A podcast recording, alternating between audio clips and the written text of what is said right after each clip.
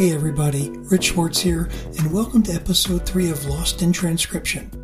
This episode is going to focus on the insights uncovered in and around the way people felt and thought about COVID 19 in the context of their existing health conditions. While InVibe was conducting general COVID 19 research, they also zoomed in on people who already had medical conditions and the frontline workers who care for their current needs in the midst of this global crisis. Since the primary customer base of InVibe is the life sciences industry, they decided to see if the needs of these audiences, at the very worst of times, could support industry opportunities to be better for these essential customers at any time. And of course, we'll get expert insights on the deeper meanings behind the words we use and choose and how we say them from the experts at InVibe.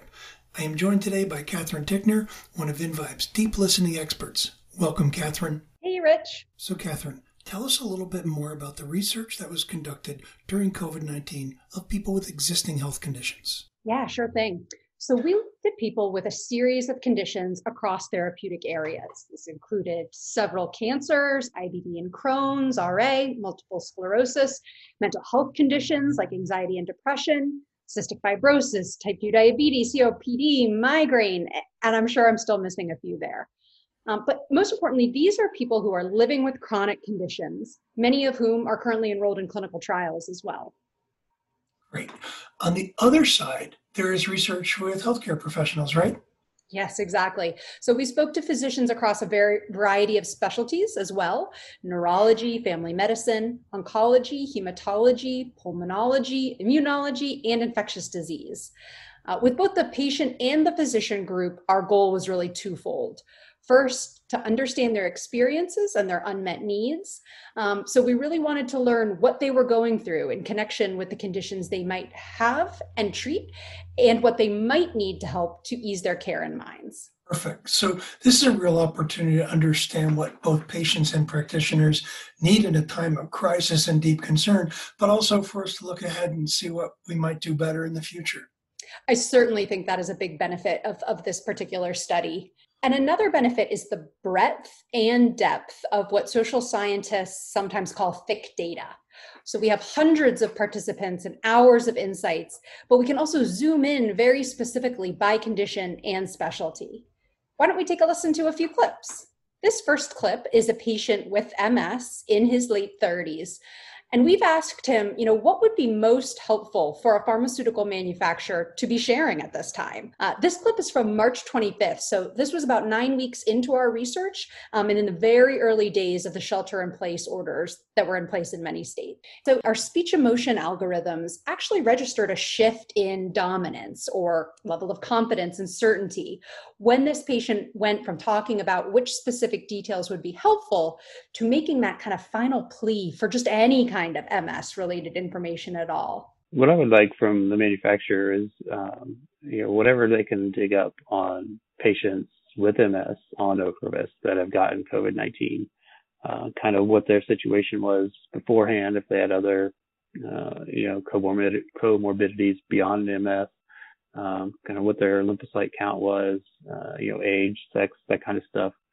Um, and I know it's just going to be limited data. Uh, it's really just anecdotal at this point, but um, I think as a patient, uh, whatever we can get our hands on right now uh, would be uh, helpful.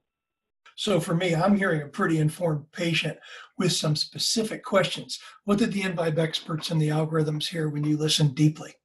Yeah, we are hearing a specific answer to a specific question for sure. And we designed the question in search of details.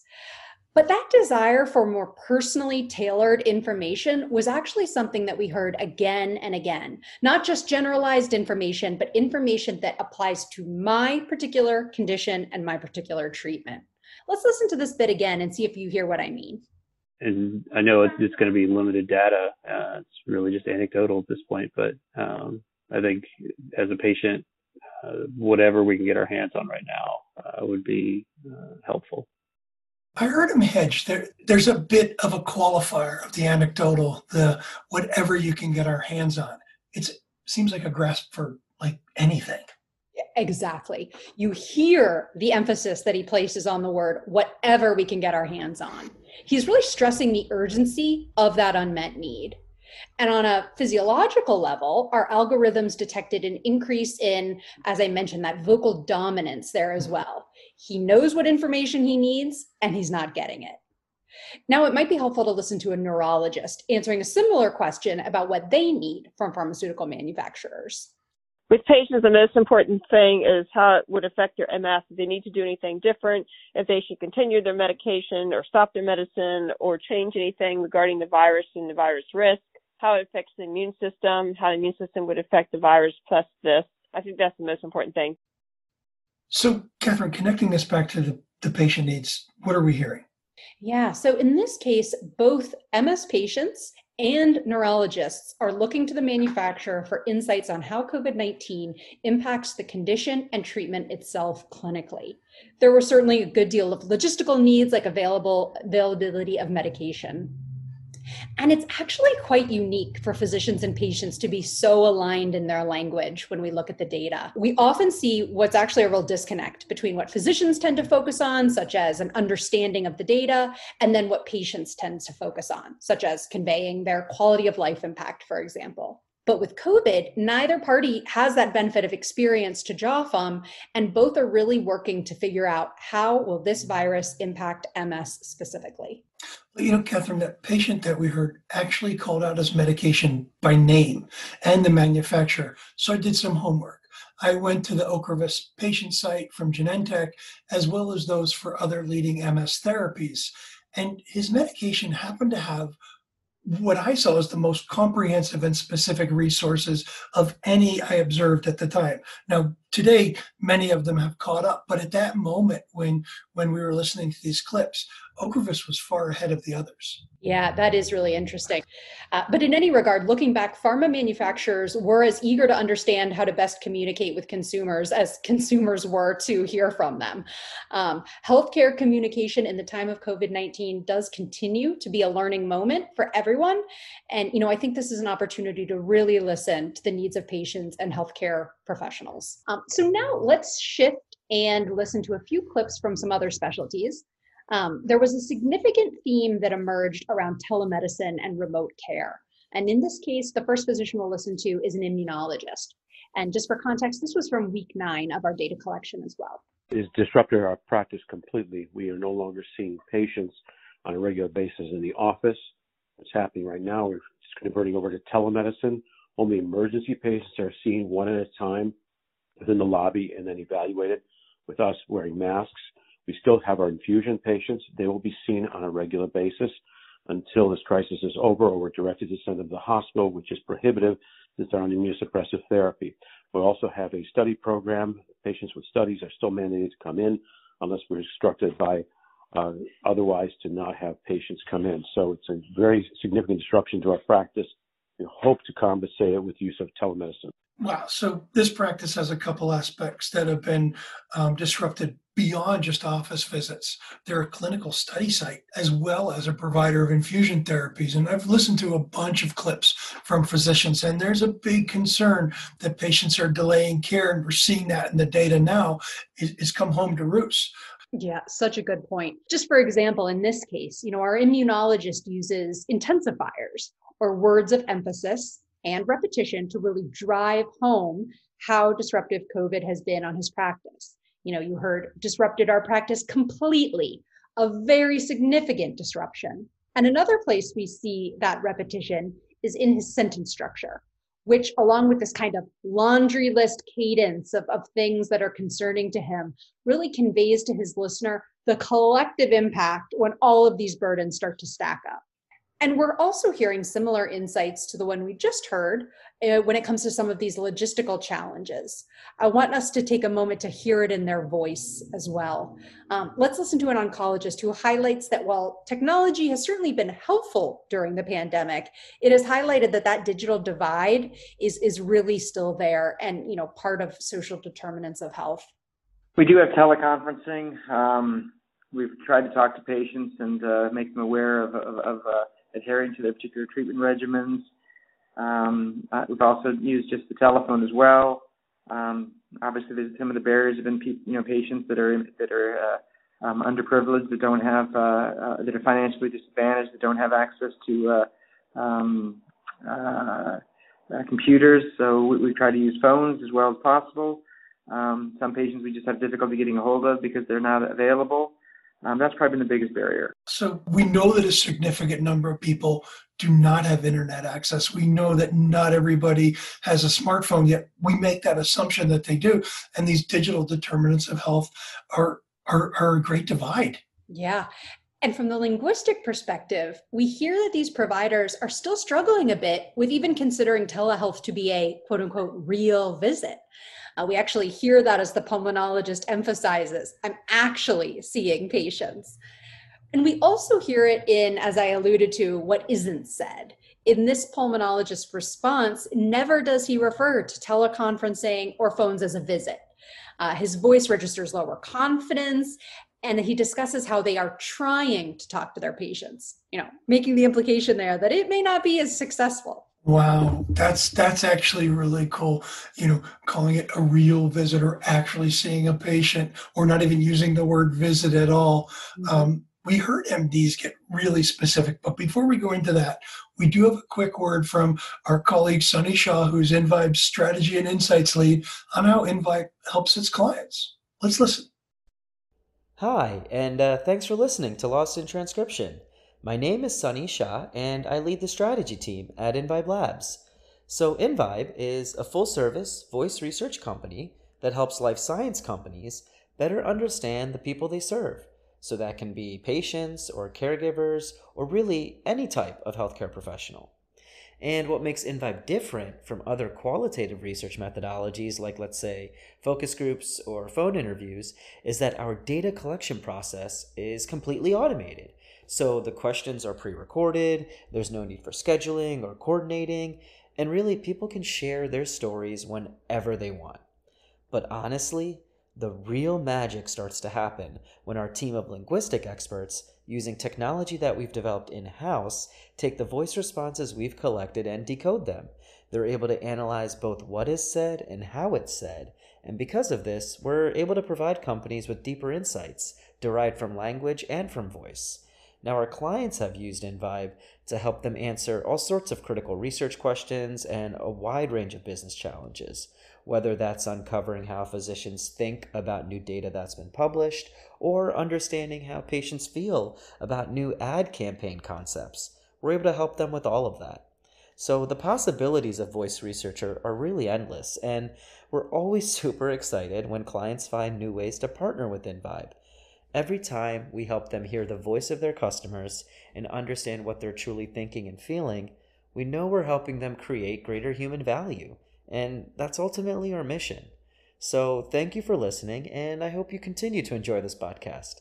Back over to you, Rich. Thanks for that, Sunny. Now back to the MDs and some very specific needs. Let's take a listen.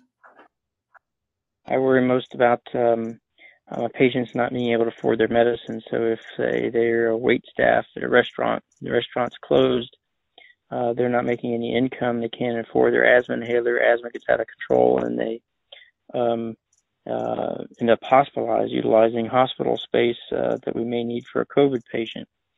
Uh, so theoretically, um, uh, there could be some sort of um, temporary free medications. For example, uh, people get uh, two free inhalers or such as a means of trying to stem um, the troubles associated with this pandemic. Okay, so listen to the phrases he's using here. They're not making money, they can't afford, they end up. These are very specific language tools for someone who's trying to build a case for intervention. That rapid cadence of this physician's speech also really serves as a sort of mm, subconscious storytelling device to drive his point home. Let's listen again, and this time pay attention to how this physician's language speeds up as he continues, and how that really helps to verbally convey his sentiment of a patient out of control. Can't afford their asthma inhaler, asthma gets out of control, and they um, uh, end up hospitalized utilizing hospital space uh, that we may need for a COVID patient. Yeah, I think it's so important what you just said here about his increased cadence because, as we say in the show title, that gets lost in transcription. And our customers from the life sciences industry need to be listening to these things to understand how is this person feeling in the moment. This sense of urgency, this sense of desperation is really important. Mm-hmm, exactly. And and Rich, I'd love for you to now hear the same perspective from an asthma patient answering that same question. The only thing that I think I would like done that isn't being done, and it, it may not even be um, something that my doctor or the maker of my medication could do, but um, to just have sort of a stock on that. My my biggest concern is my rescue inhaler, um, and I only have one of those. I only, you know, get a prescription for one of those at a time, um, and I think right now with trying to self isolate and quarantine and everything, it would be nice in the event that I lost it or needed another one for some reason, um, that I, I would have a spare. Wow, I mean that's that's leveling of the playing field again. That we're hearing both the doctor and the patient needing very basic support, and the old rules aren't working in this new world. And we heard many doctors and patients across specialties and conditions with similar asks of life sciences. And the good news is they're listening. One of the first that I saw um, step up, uh, AbbVie uh, took their media dollars from their usual DTC, I'm guessing, and they launched My AbbVie Assist. And for, for me, that was one of the first ones that I saw.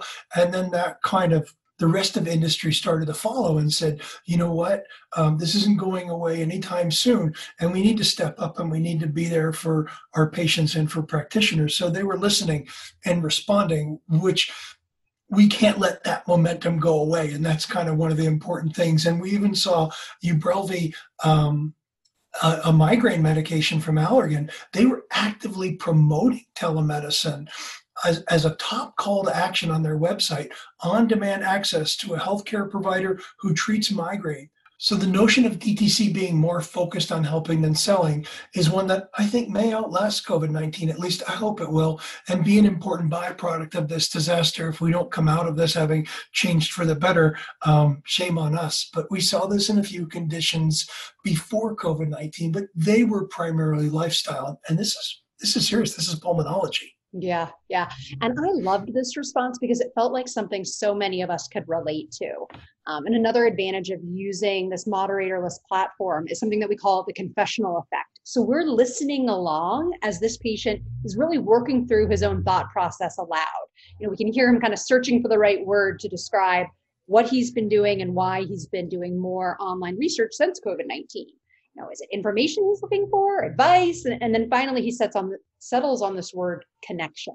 Well, so I'm I'm eager to hear some more patient insights, but we're going to have to wait to the next episode. We're going to go deeper into those insights from very specific disease states. You mentioned a few up front. But let's just recap some of the highlights that patients, practitioners, and manufacturers are talking about. Yeah. So beyond the pandemic, people really need to understand their condition in relation to the world that they're living in. You know, they want to feel safe and heard, and for experts to just anticipate those needs better in terms of their urgency and the level of detail. We've learned that our system, frankly, is fragile. We have to be better prepared and really be willing to collaborate. Well said. We also see a need for massive regulatory and social support shifts. We have barriers to care that may have been rational in the world we used to live in, but we don't live there anymore. Um, thank you, everybody, for listening, for abiding the, the trucks and the dogs and all the home noises during our recording. If you liked what you heard or you learned something new, please share it um, with a friend and look for more episodes at invibe.fm Thank you, Kathryn. Thank you to our listeners. Mostly, I always like to thank the people who gave us the gift of their voices. And again, remember, InVibe is always here and ready to help you listen.